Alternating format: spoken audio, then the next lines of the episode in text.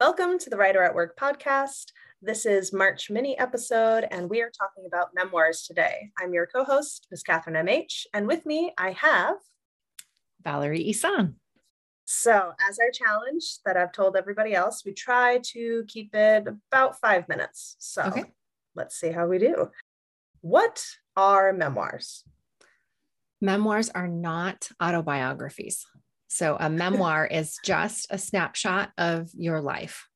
It's not the whole life from birth to the end of your life. So, it's a time of your life that you want to highlight. And do you have to be the person writing about your memories or can it be someone else's memories? Your own okay. is a memoir. If you're writing about someone else, then it's a biography. Good distinction there. All right. Why do people write them? Everybody has a story to tell. And um, I think a lot of people come to the page for different reasons. Some it's really cathartic, um, it's kind of therapy to write your story and get it all down. Um, when I wrote my first memoir, um, I was dealing with grief as a very young widow. I was 25, I think, when my husband died, and I was pregnant. So I felt like I was this really tiny demographic and I didn't know anybody that was in my same circumstances. So being able to connect with readers was really important. And I, I wanted to be able to um, be that uh, ballast for somebody else what would you consider is the best part about writing one, and what is also the worst part about one? The best part about writing memoir for me personally is learning about myself while I'm writing and that forced honesty. You know, sometimes it's really easy to like skim over parts of your life that you don't really want to look at. But if you're writing memoir and you're trying to connect with readers, like that's kind of the whole point.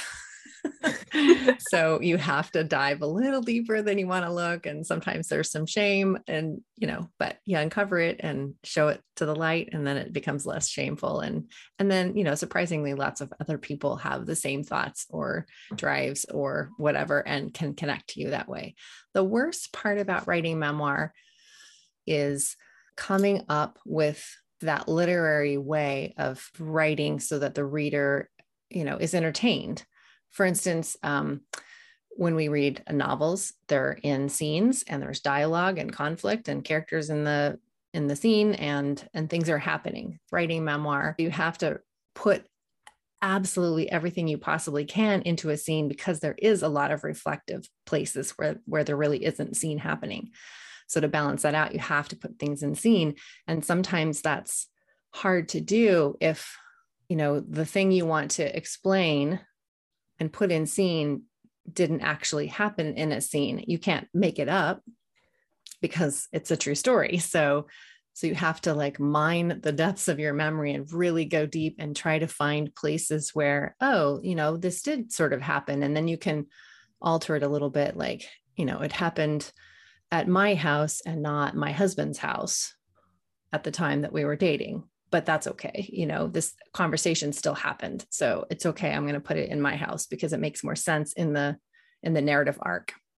So I think that's probably the hardest thing is kind of coming up with those that dialogue and those scenes when when the memory of a scene isn't actually there and you have to like dig for it. Okay. So if someone wanted to start writing one right now, mm-hmm. what would be mm-hmm. your top like three tips to get them going? I would say first, don't be afraid or or don't let that stop you from writing the story. Don't worry. No one's going to see what you draft. So write the story that needs to be told and then you can tweak it and make it more palatable for the public.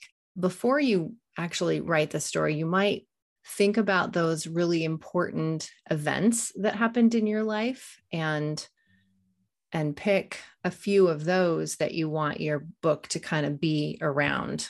It, it helps you edit, I guess, picking those like, I don't know, I'm just going to arbitrarily say five, pick five, you know, main events that you feel like fit within this timeline. And those can be like those major pivotal plot points, you know, in the story. And then you can build out on either side for those other scenes. All right. So, where can my listeners find you? valerieihsan.com. I H S A N is how you spell Ihsan. I H S A N. All right. Well, thank you so much. Thank you. It was fun.